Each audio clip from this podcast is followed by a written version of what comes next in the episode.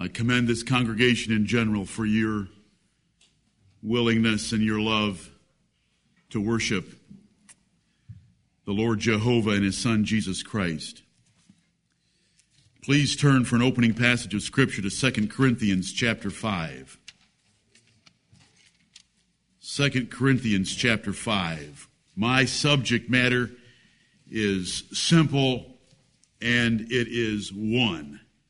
The kingdom of the Lord Jesus Christ deserves your best. Amen.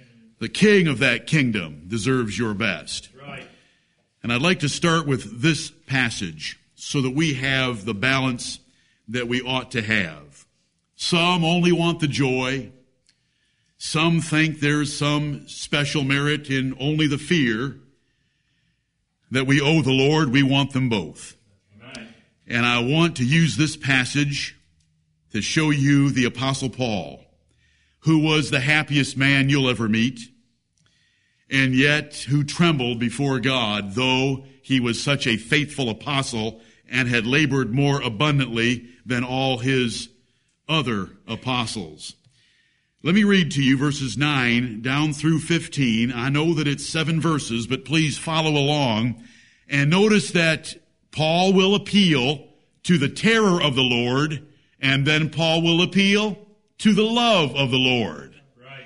And it is the terror of the Lord that should persuade us, and it is the love of the Lord that should constrain us. Right. And so we want to leave this place today terrified to be persuaded that his kingdom deserves our best. Right. And we want to leave this place today knowing that he loves us, constrained by love to give him our best. And it's the combination that we want. It's the combination that drove Paul. And if you think your pastor a little mad this morning, then you'll understand and appreciate the middle verses of these seven because the apostle Paul was considered mad even by believers because there's precious few in the history of the world that were ever like him.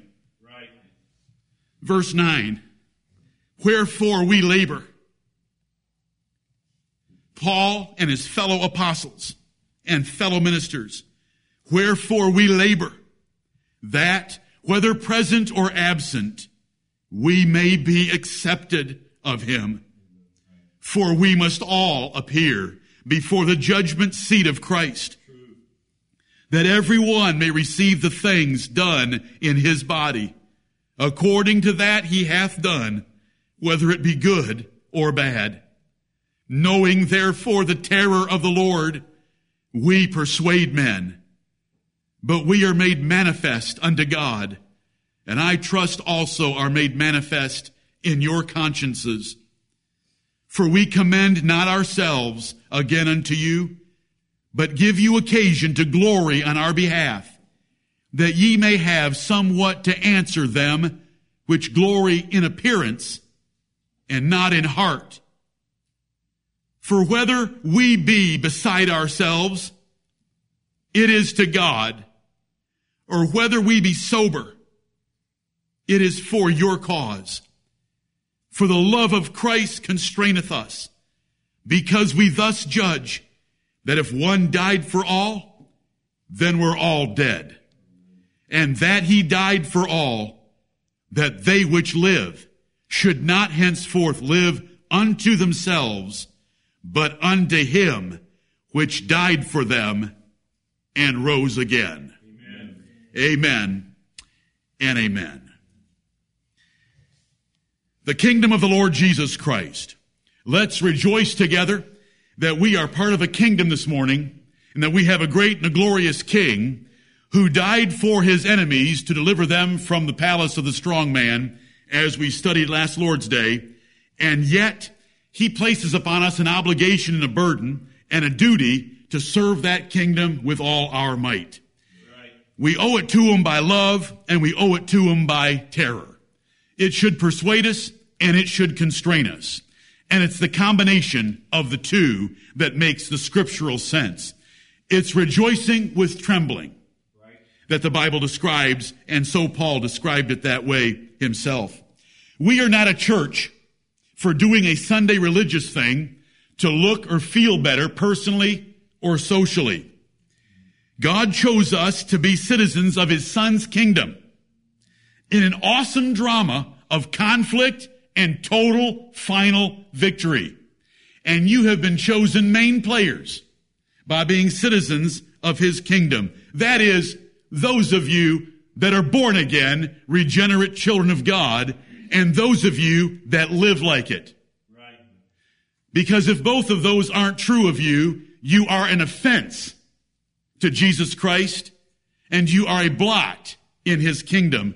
You're not really in it at all. You're just warming foam rubber on a pew and the Lord Jesus Christ would say to you, as was read from Matthew 22, friend, where's your wedding garment? And he was speechless, just like you would be and just like you will be. Many are called, but few are chosen. The gospel calls fish bad and good, guests good and bad, to the marriage supper. And the marriage supper is not the marriage supper of the Lamb in heaven. The marriage supper is what's going on right now in this place. Right. And that is coming together in intimate fellowship with the Lord Jesus Christ around his gospel. Right. Last Lord's Day, we considered the strong man and the stronger man, and we reveled in it as we came to the Lord's table. Six weeks ago, I addressed the men of this church to be keepers of the kingdom of the Lord Jesus Christ. I made appeal to you men to be like Ittai the Gittite, who led 600 Gittites, mercenaries, from the city of Gath of the Philistines the hometown of Goliath. Why would 600 Gittites follow David when he had killed their champion? Why would they give up their language, their religion, their friends, their family, and their homes to go follow David and live in Jerusalem? As the Lord liveth. Right. Our souls will be with you in life or in death. And you think so help me God's impressive? I challenged you men to be keepers of this kingdom. Let's weed out the fairies that sneak in among us. You're strangers and pilgrims in America, my brethren. You can put your hand on your heart if you do. I don't. Doesn't mean squat to me. Excuse my language if that offends you. That flag is not all that impressive to me. I serve a king far above this country. I am thankful for America. I'm thankful for America because it's allowed gospel preachers to preach. I'm not thankful for America because men go and die for America. Men go and die for every flag of every color of every nation that's ever existed in the history of this world. Please understand that. Please understand that the Japanese love their flag and love their country and love their military as much or more than the United States does theirs. That's not what makes a nation great. I don't care what Adam Smith wrote about the greatness or the wealth of nations. I know what the Bible says. God raises up one nation and puts down another. The greatness of a nation is because this nation has allowed the gospel to be preached in it so that the kingdom of Jesus Christ has been more present here than any other nation on earth, and that's what's made America great. We're strangers and pilgrims here. The Bible tells us that strangers means our citizenship is in heaven. It's not on earth, at least the citizenship that counts. Pilgrims mean we're on a journey. That this nation is just a thing that we're passing through for a few years on our way to a holy nation. But if the truth be told, we're not going to a holy nation. We're already part of a holy nation. And that holy nation is not the United States of America. God forbid. This nation is the most God-hating nation on earth for the amount of knowledge and truth that was given to it. Other nations were never given any. How can you hold them responsible? All they had was the natural creation.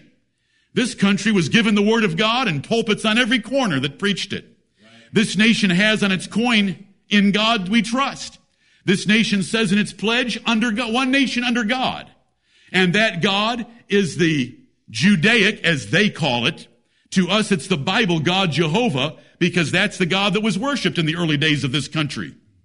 But we're strangers and pilgrims here because we worship in a kingdom that has a king different than President Obama.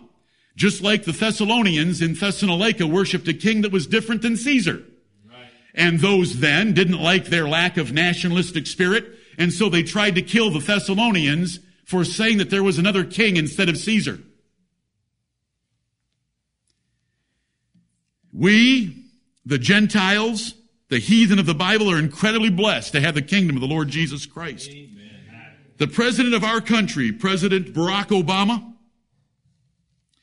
is a powerful earthly leader, but he is only Jesus Christ's pawn for the present time. We worship a king far greater than him, and I want to excite you with the task at hand. The world doesn't know the incredible importance of our assemblies, just like it didn't know the glorious presence of the Son of God in the nation of Israel. They could see Red sky in the morning, sailors take warning. Jesus told them that. Red sky at night, sailors delight. He said you can tell the weather that's coming, but you can't tell that the Son of God is here. Right. The Bible tells us in 1 Corinthians 2 that the wisdom of this world amounts to nothing because the princes of this world couldn't figure out that the Lord of glory was among them. They wouldn't have touched him if they'd have known who he was, and they don't know who you are. Let's revel today in the kingdom that we have. I am thankful for this nation for the privilege that it allows unwillingly to the preaching of the gospel. It has to at the present time. It may not have to tomorrow. Our legislators and our executive office and our judicial branch hate most everything we stand for, right. except that we preach God bless the IRS. They hate the righteousness of the Bible. They despise it. They mock it. They defend every form of perverse profanity that's opposed to it. Freedom of speech was never intended by our founding fathers to defend Hollywood and the corruption that comes out of that cesspool. But I'm not here to preach about the politics of America because who cares? America is such a pitiful little small nothing nation that it's not even referenced in the Bible indirectly because it has no effect on the affairs of the world at all. First Chronicles chapter 29. First Chronicles chapter 29. We have many passages of scripture we could turn to. There's many passages of scripture we will turn to, and I hope that turning and reading here a little and there a little does not frustrate you, but rather causes you joy. The passages that we have had read to us already this morning, which are at least seven, blessed my heart, and they should have blessed your heart. Amen. First Chronicles 29, David has been preparing with all his might to pay for the most glorious temple Israel had ever had. And Solomon was going to build it. And here's what he had to say in verse 10. And remember, the theme is the kingdom of God. So my references are going to be to the kingdom and its king. First Chronicles 29 and verse 10. Wherefore David blessed the Lord before all the congregation. Here's David at his best. And David said, Blessed be thou, Lord God of Israel, our Father, forever and ever. Thine, O Lord, is the greatness and the power and the glory and the victory and the majesty.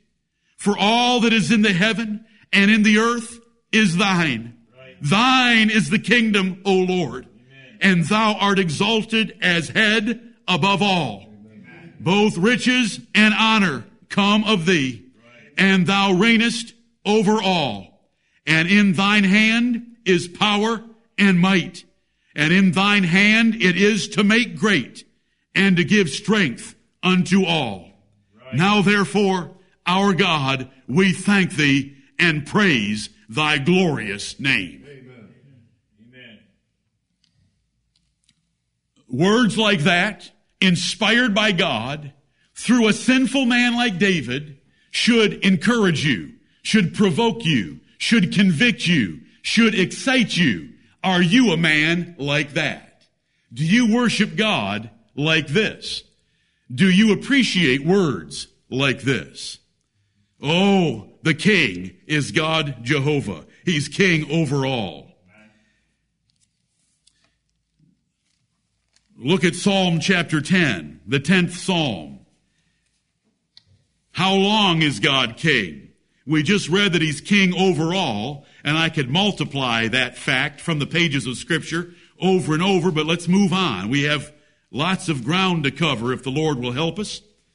The 10th Psalm. Psalm 10 and verse 16. The Lord is king forever and ever. The heathen are perished out of his land. Look at 29 and verse 10. The 29th Psalm and the 10th verse. The Lord sitteth upon the flood. Yea, the Lord sitteth king forever. So we have a king that is over all, and we have a king that is king forever. His dominion, as Nebuchadnezzar would say of the king that was his king, is everlasting. Nebuchadnezzar was a king of kings himself because God said he was. But Nebuchadnezzar learned both facts about the God we worship, that he's a king over all and that he's a king forever. But I want to tell you something, brethren. The Lord Jesus Christ is now king over God's kingdom.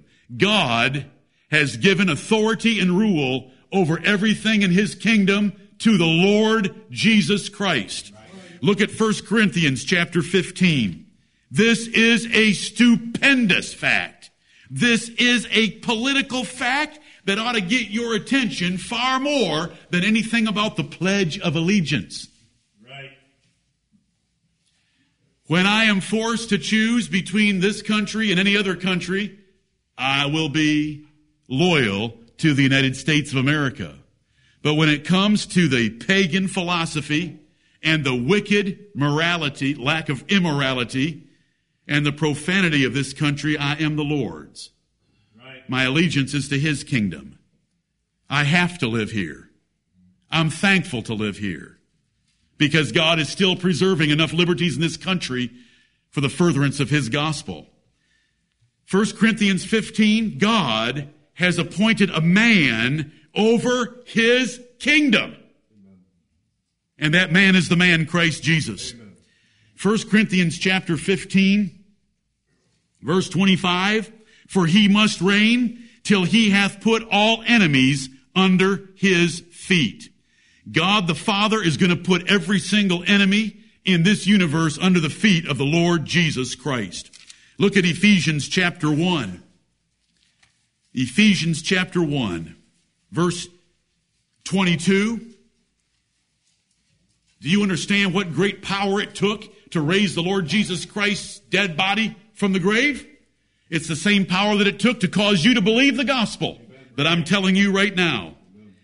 And God is doing things in verses 19 through 23 for his son. Notice the power in verse 20 that he wrought in Christ when he raised him from the dead. And where did he put him? He set him at his own right hand in Ephesians 1:22 in the heavenly places. God has raised up a man, the man Jesus of Nazareth, born to a virgin named Mary, supposed to be the son of Joseph. Two lineages in the Bible. Joseph's in Matthew 1, Mary's in Luke 3. This man, Christ Jesus, sits at God's right hand. He is God in the flesh. He is Emmanuel, God with us. But notice where he is now seated. He was raised from the dead and set at God's right hand in the heavenly places. And here's how his position is described. Verse 21. Far above all principality and power and might and dominion and every name that is named, not only in this world, but also in that which is to come and hath put all things under his feet and gave him to be the head over all things to the church, which is his body, the fullness of him that filleth all in all. The word king and the word kingdom are not used here, but there is no passage that is speaking more to the theme of the king and his kingdom. Right. Jesus Christ is reigning over all for the benefit of his church. We are the citizens of his kingdom and he is king and has this kind of authority for our protection, our blessing, our glory and our future together. We are his body and we are the fullness of him that filleth all in all. Jesus Christ has the ultimate authority of the universe, but he's incomplete without you and me. What a statement is found there in that 23rd verse. What a description of his promotion by God in verses 21 and 22. Now that's the Lord Jesus Christ over all things because verse 22 said God hath put all things under his feet. So he's king over all. Well, how long is this kingdom going to last? Where do you want to go? How about Isaiah chapter 9? This is our king. We serve a real king. This is not a dry theological subject that belongs on the dusty shelf of a monastery somewhere or a seminary.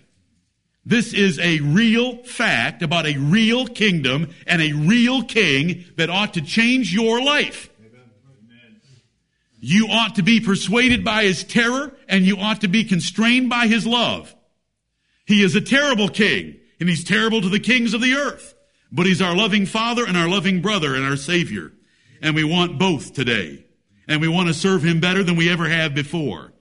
Isaiah 9, 6 is a popular verse. It's too bad that seven isn't as popular. But we'll read them both. For unto us a child is born, unto us a son is given, and the government shall be upon his shoulder. That's the government I care about the most.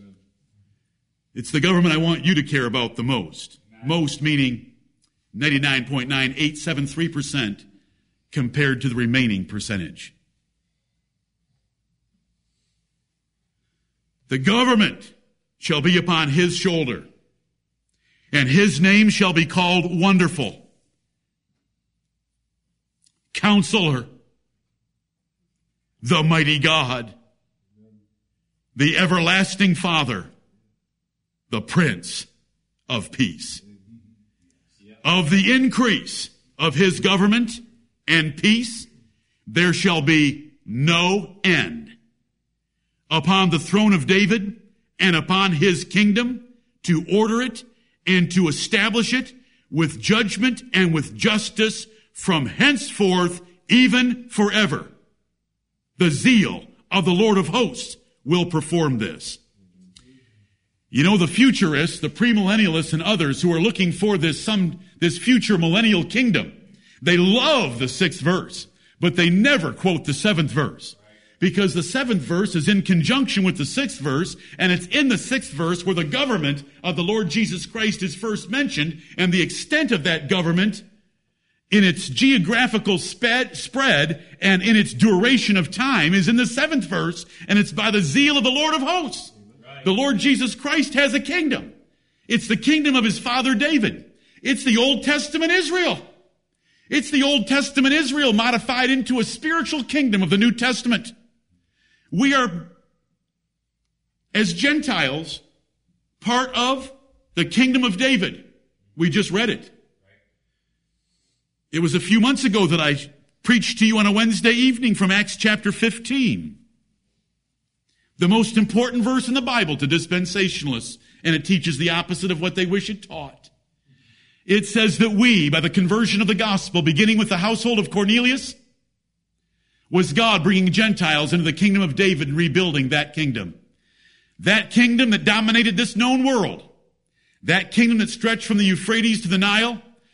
And David put forts up and collected tribute from the nations that bordered that large piece of property, far larger than that little tiny minuscule Israel today, is our kingdom.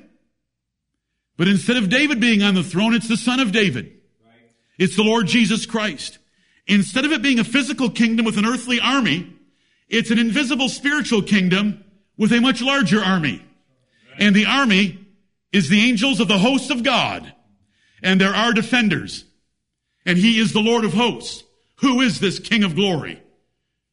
He is the Lord of hosts. Amen. Psalm 24. I believe, I hope a week later you still love it, brother. I think so. I know so. About you. Oh, thank you, Lord, for putting us in such a kingdom.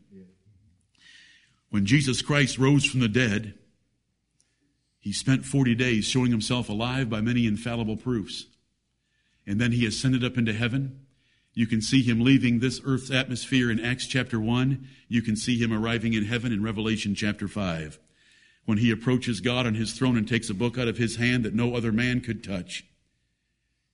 And John was there weeping because there was no man found able to take that book out of the hand of God on the throne, but the Lord Jesus Christ took it and began ripping off the seals of judgment on this planet.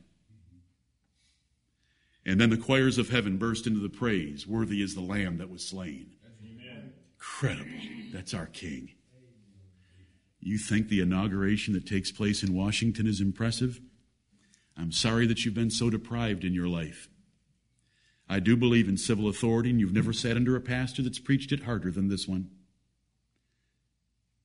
But he is but a pawn and a puppet in the hands of the Lord Jesus Christ. And the glory of the Lord Jesus Christ would put the best that we could ever put together in this world in the absolute shade of darkness. Men fall at the feet of the Lord Jesus Christ, though they knew him personally for years, as dead. Nobody's ever fallen to their feet as dead in front of our present president or any former president. There was nothing about them or their office that justified it like it does the Lord Jesus Christ.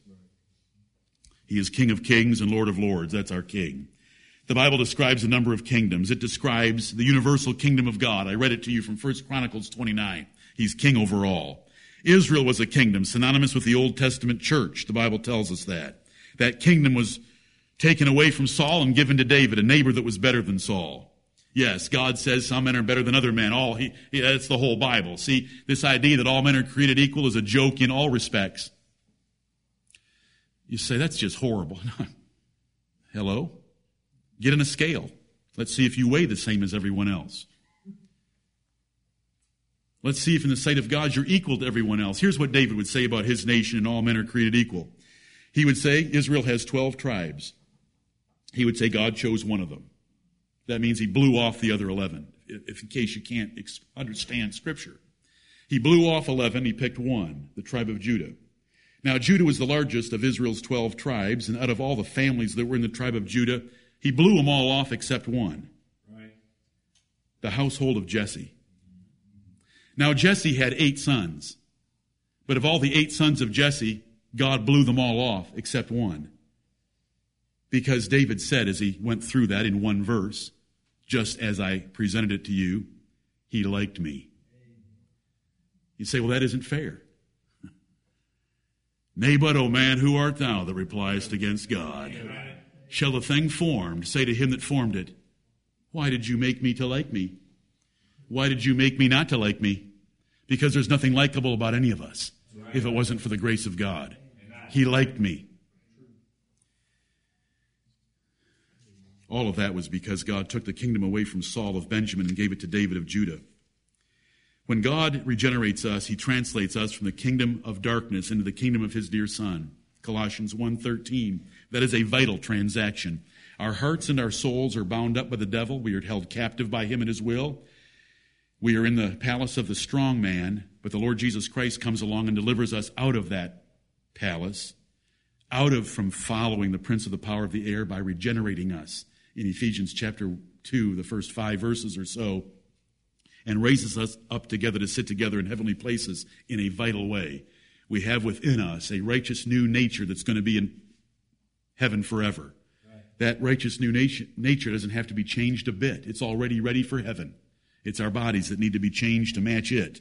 And that's why we're waiting for our physical adoption. That is the redemption of our bodies. Now there's a spiritual kingdom and I want you to turn to Daniel chapter 2 and verse 44.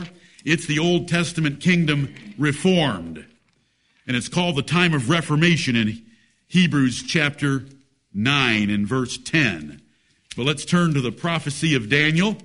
And this is the first prophecy in the book of Daniel, and it's found in the second chapter, where Nebuchadnezzar had a vision, and Daniel explained that vision to him. Nebuchadnezzar saw a large image that was made of four different metals, and those four different metals represented the four great kingdoms of the earth the Babylonian, the Persian, the Greek, and the Roman. But that great image made of four metals representing four kingdoms had to face a stone that was cut out of a mountain without hands. And that stone came and smote the image in its feet. But the stone smote the image so hard that it blew the entire image into the dust of the threshing floor and it was carried away. And that stone continued to grow until it filled the whole earth. That's the fifth kingdom. I want to be part of that kingdom.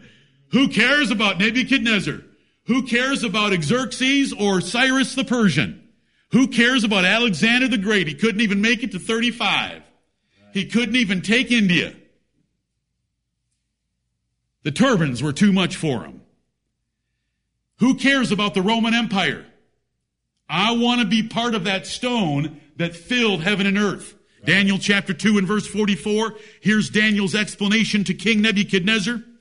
And in the days of these kings, that's those four kings seen as being incorporated into the Roman Empire.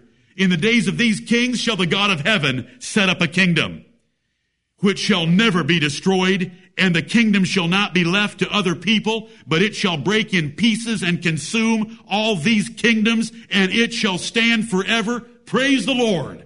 That's the kingdom that we're part of this morning. That is Daniel 244. Now we had to wait until Matthew chapter 3 and Luke chapter 3 because we had to get to Rome. The, the rest of the prophets in the Old Testament couldn't tell you the details about this kingdom because it was Persia reigning over the world, or it was Greece reigning over the world. But then in 30 BC, there was a serious naval battle, battle at Actium where the Romans beat the final navy and army of the Greeks. 30 BC.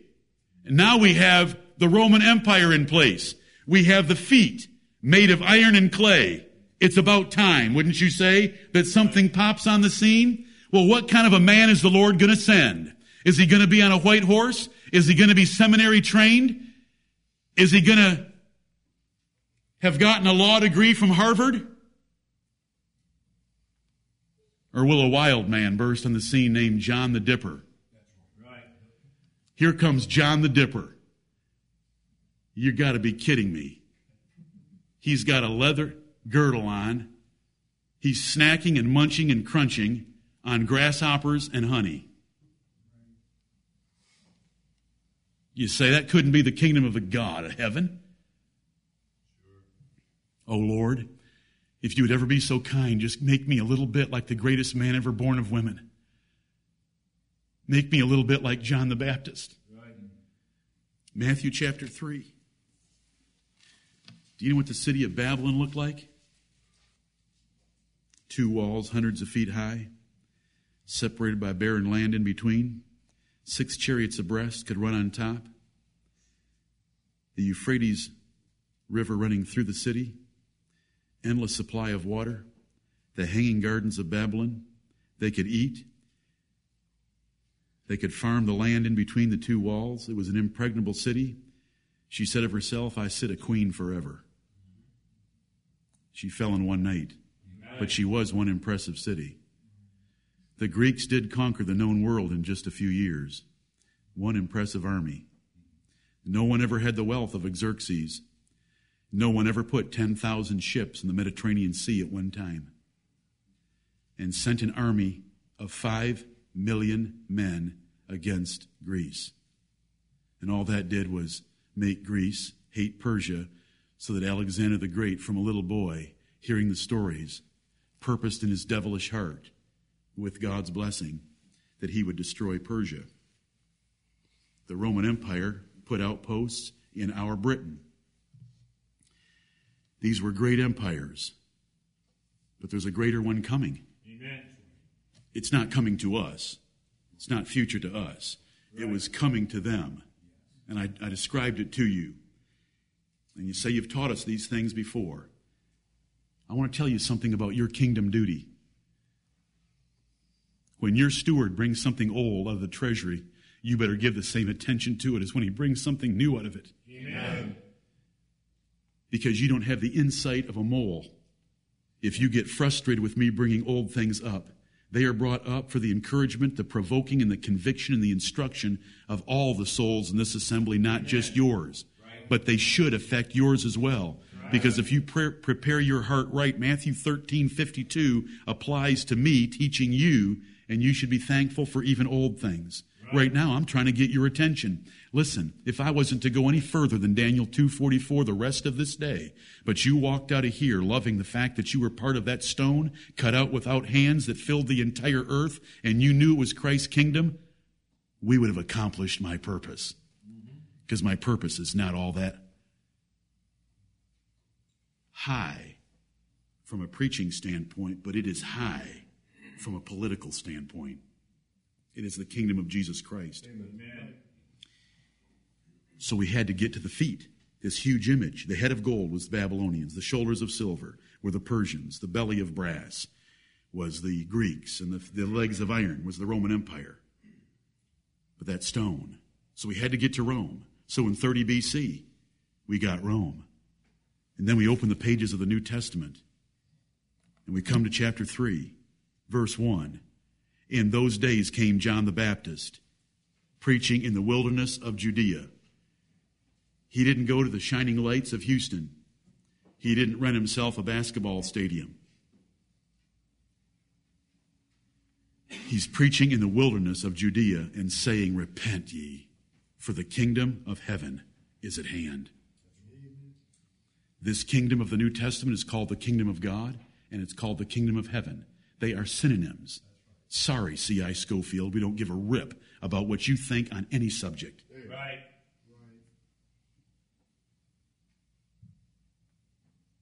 He makes this great difference between the kingdom of heaven and the kingdom of God. Can I show you one passage that you might want to remember? Matthew chapter 19, verse 23. Matthew chapter 19. If you just want to remember something or you want to jot it down someplace, if you want to go back to Matthew chapter 3 and verse 2, where you have the words, the kingdom of heaven, then you can just put over there Matthew 19, verses 23 and 24, kingdom of heaven equals kingdom of God, if you make notes in your Bible. Matthew 19, verse 23, then said Jesus unto his disciples, Verily I say unto you,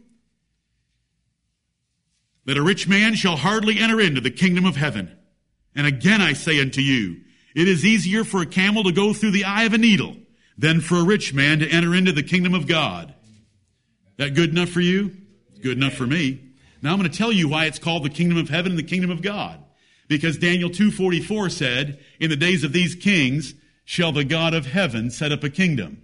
Now, if the God of heaven sets up a kingdom, can it legitimately be called the kingdom of God? If the God of heaven sets up a kingdom, can it legitimately be called the kingdom of heaven? this is deep. Isn't he revealed simple things to his simple citizens of Zion? Right. Thank you, Lord. Back to Matthew chapter 3. Thank you, Lord. Jesus came preaching the same thing. Matthew chapter 4 and verse 7. Oh, that isn't the right verse. Verse 17. From that time, Jesus began to preach and to say, Repent, for the kingdom of heaven is at hand. Notice the same message as John the kingdom is here. The kingdom is at hand. Right then. What was associated with it? Baptizing. John the Baptist. Jesus goes to him and is baptized in this chapter, in the previous chapter. In this chapter, he's tempted by the devil, and as soon as he is finished with his temptation with the devil, he enters upon his public ministry and preaches the same message. The stone cut out without hands, meaning it is not of human origin. It's of divine origin. The kingdom of the Lord Jesus Christ is upon the earth. Yes, it was small in its beginnings. Do you know what Jesus would say about that? What is the smallest of seeds? A mustard seed. But yet that seed, when it is planted, turns into a great bush a great tree, a great plant. that all the birds of the air can come and make nests in it. A little bit of leaven is put into a large lump. But do you know what that little bit of leaven does? It infects and affects and corrupts and influences the whole lump to make bread.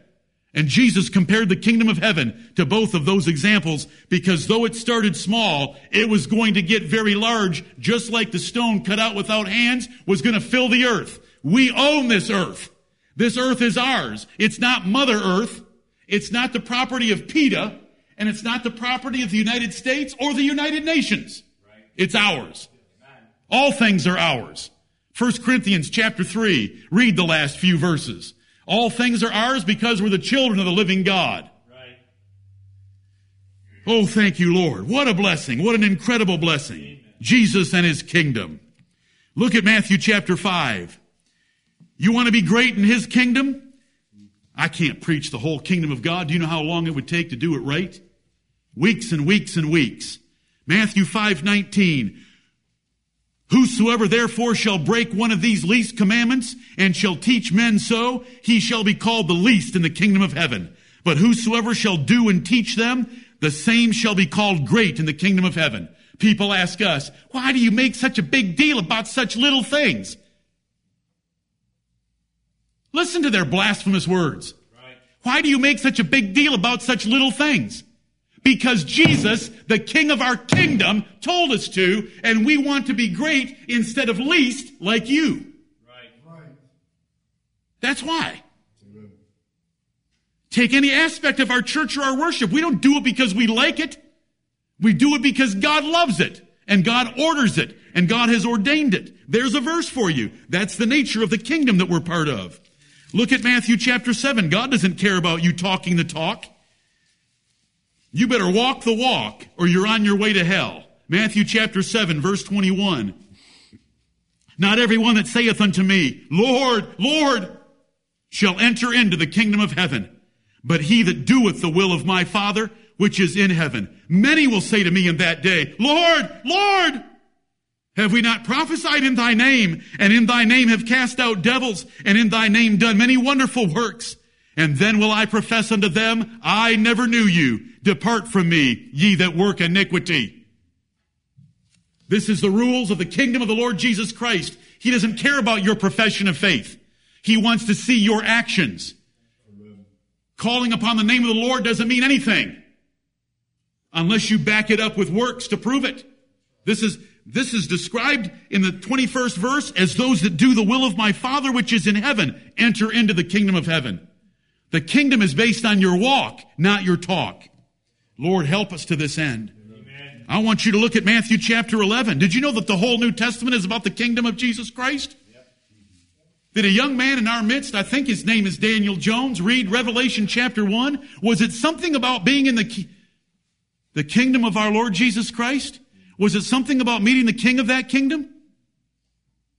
He's described for us. Does it sound more impressive than a navy blue suit with a red and white striped tie? Earthly rulers have their place. We give unto Caesar the things that belong to Caesar, but we give unto God the things that belong to God. And that's why I'm giving him what I'm giving him today, because he is God over all the earth, and he is Jesus Christ is Prince of the kings of this earth. And our president is no king. We believe in the separation of powers, which means we don't believe in any power. God never believed in such a ridiculous concept as the separation of powers. There's nothing godly about that. It's not even wise. God has used it. God has used it to give us great liberty. But God also ordained kings at various times to say, I want a Bible translated into the language of the people to get rid of all these other translations. And Congress didn't have to approve it and legislate it, nor did the judiciary have to say, we think we agree. Right. Matthew chapter 11. These are, this is a verse that so many find difficult to understand, but it shouldn't be. Verse 12. Matthew 11, 12, and from the days of John the Baptist until now, the kingdom of heaven suffereth violence, and the violent take it by force. Notice what it says Are we agreed on the kingdom that's at stake here? And from the days of John the Baptist, who got the kingdom started? The first man to let out of his mouth the words, Repent ye, for the kingdom of heaven is at hand. Have you read the New Testament enough to know that there are men by name that it says of them, they were waiting for the kingdom of God? John brought it to pass. So you know what kingdom's under consideration here. From the days of John the Baptist until now, because we're in Matthew chapter 11 and John the Baptist was in chapter 3. From the days of John the Baptist until now, the kingdom of heaven suffereth violence, and the violent take it by force. You say, what does that mean?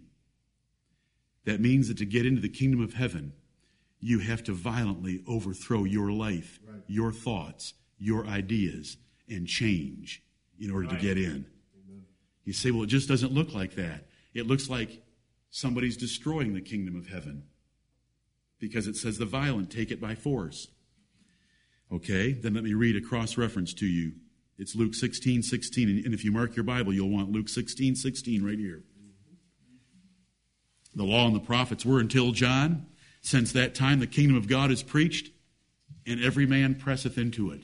Ah, now I know it's getting into it that takes the violence. Luke 16, 16 tells us what this verse means. The violent take it by force. Do you know which, do you remember what we had read to us by Chris Carnell from Matthew chapter 21? If you fall on this stone, the Lord Jesus Christ, you will be broken. That's doing violence to your life. You will break up, bust up your life in order to squeeze into the kingdom of heaven. Thank you, Lord. It's not that difficult to understand. Look at Matthew 13 and verse 31. Matthew 13, 31. Oh Lord, be with us. Hold our attention. Teach us about your kingdom. Excite us to kingdom service. Let there be praise in our mouths and a two-edged sword in our hands, according to the 149th Psalm.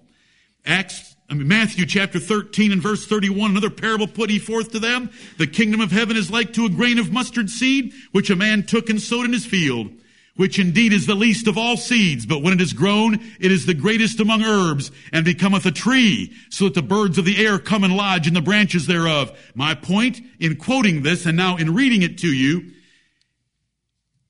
is the initial size of the kingdom of heaven was very small, but it was going to grow to be very great. And we are in the latter stages of it when the Lord Jesus Christ, our King, is coming back in flaming fire with his mighty angels to burn up this earth, recreate it, and give it to us. Not because we're better than other men, but because God made us vessels of glory and honor to the praise of His Son, Jesus Christ our Lord. And we want to be faithful to Him in the meantime because He has told us when He went into a far country to occupy and to be faithful with the pounds that He's given us or the talents. And the word talents has nothing to do with your abilities. Never, ever, ever think about talent in the New Testament as having to do with your abilities. A talent in the Bible is a, is a monetary measure. It's like a dollar. Do I need to rewrite your Bibles to help you understand? It's pounds. It's British pounds in one place. It's Jewish talents in another place. Do you need American dollars to figure it out? God's given you some things. He's given us this church. He's given us this word. He's given us His Spirit. He's given us our brethren. He's given us opportunities. He's given us doors of utterance for the gospel. Those are the talents. Right. It's a monetary measure. Are you getting a return on it for him? Because he's a Lord and he expects a return on all of his investments. Are you giving him a return? If you just hold on to what he gives you and you bury it in the ground, he is going to come and he's going to cast you out where there's going to be gnashing of teeth and he's going to take what he gave you and gave it to a man that's got 10. You say that's not fair for the rich to get richer and the poor to get poor. Do you know how politically incorrect you are today, preacher? Absolutely I do. Thanks be to God for correcting me from the political nonsense of this world. The rich should never give to the poor. Not in the economic scheme of the God of heaven. The man that has five talents, that's a monetary measure. He puts that out to usury and increases it to ten and God blesses him. Have rule over ten cities. The man that has two invests it and ends up with four. Have rule over four cities. The man that has one that comes in and warms foam rubber, take from him the one that he's got and give it to a man that deserves it. Take the kingdom from King Saul and give it to someone I like. Give it to his neighbor who's better than him. Who are the best in this assembly? Who are the best in the sight of God? Who are those that love his king and his kingdom the most? Who will have his praise in their lips and a two-edged sword in their hand? Right. Look at Acts chapter 15. I know I should wind this down.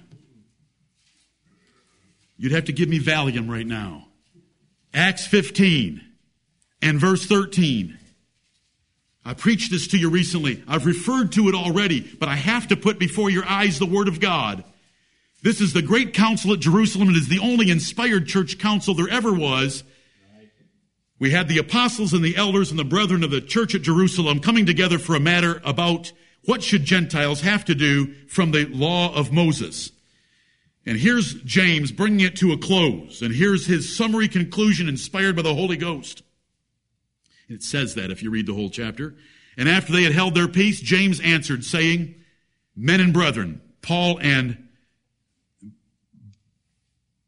Paul and Barnabas had held their peace because they had given the last testimony.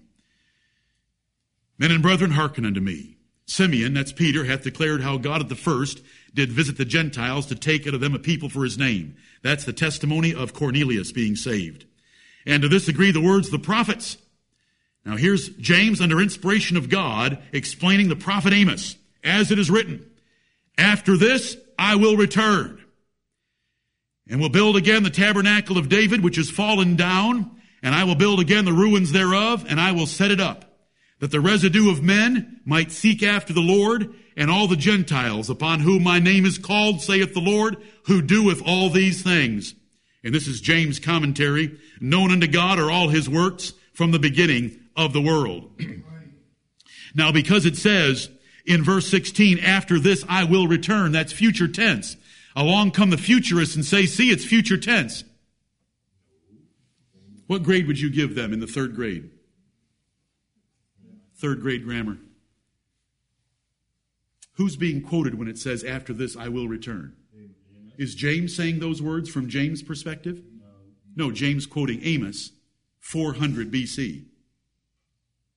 After what? After the coming of the Lord Jesus Christ, the Son of David. I will build again the kingdom of David with Gentiles. And James quotes the passage to prove the point that Paul and Barnabas, having gone out and seen all these conversions of the Gentiles, was the fulfillment of the book of Amos. Right. They say that's their most important passage in the New Testament. Well, we just took it and stole it from them. And we just put it in our pocket after we shined it up because it's all ours. Amen. Today, this is the tabernacle of David right here. Do you know who our king is?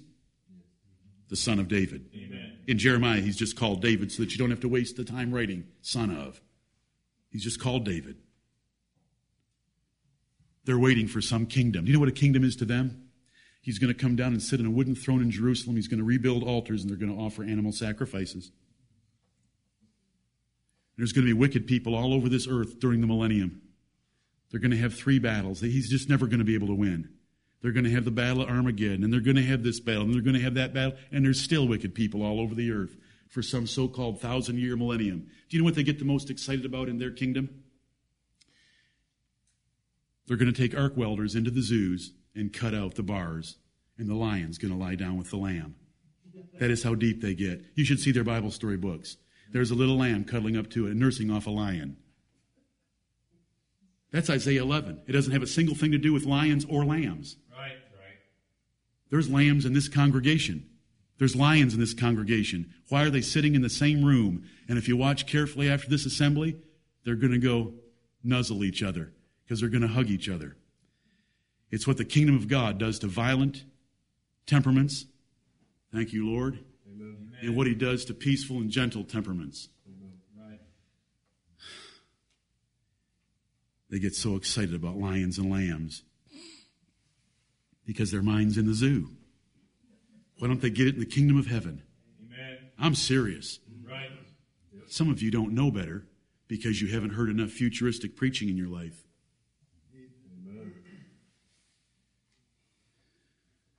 Do you want to know what the kingdom's like? The kingdom of David is growing and growing and is going to crowd every nation off this earth. And he's going to destroy them all. And it's made up of Jews and Gentiles under the Lord Jesus Christ. And it just keeps growing. Mm-hmm. and it just keeps growing. And it's going to have a new heaven and a new earth. And everyone else, every enemy, is going to be cast into the lake of fire. That is where we are headed. Now, do you have praise in your mouth and a two edged sword in your hand? Yet, we have our battles to fight. Amen. You know, is there a cable between your television and the wall that you could take your two edged sword to? Or is it your mouse on your computer? Where do you need to take your two edged sword? Right. Where do you need to execute the judgment written? What judgment is written in the New Testament? Mortify, therefore, the deeds of the flesh. You have a sword to put some things to death for the Lord Jesus Christ. You say, Well, you sound beside yourself. Thank you. I'll take that as a compliment in light of 2 Corinthians 5. I am beside myself, but it's for God's glory. And I hope it's for your profit. There's so much more that could be said, should be said. Lord, help me to say it in the second assembly. May Jesus Christ be praised. Amen.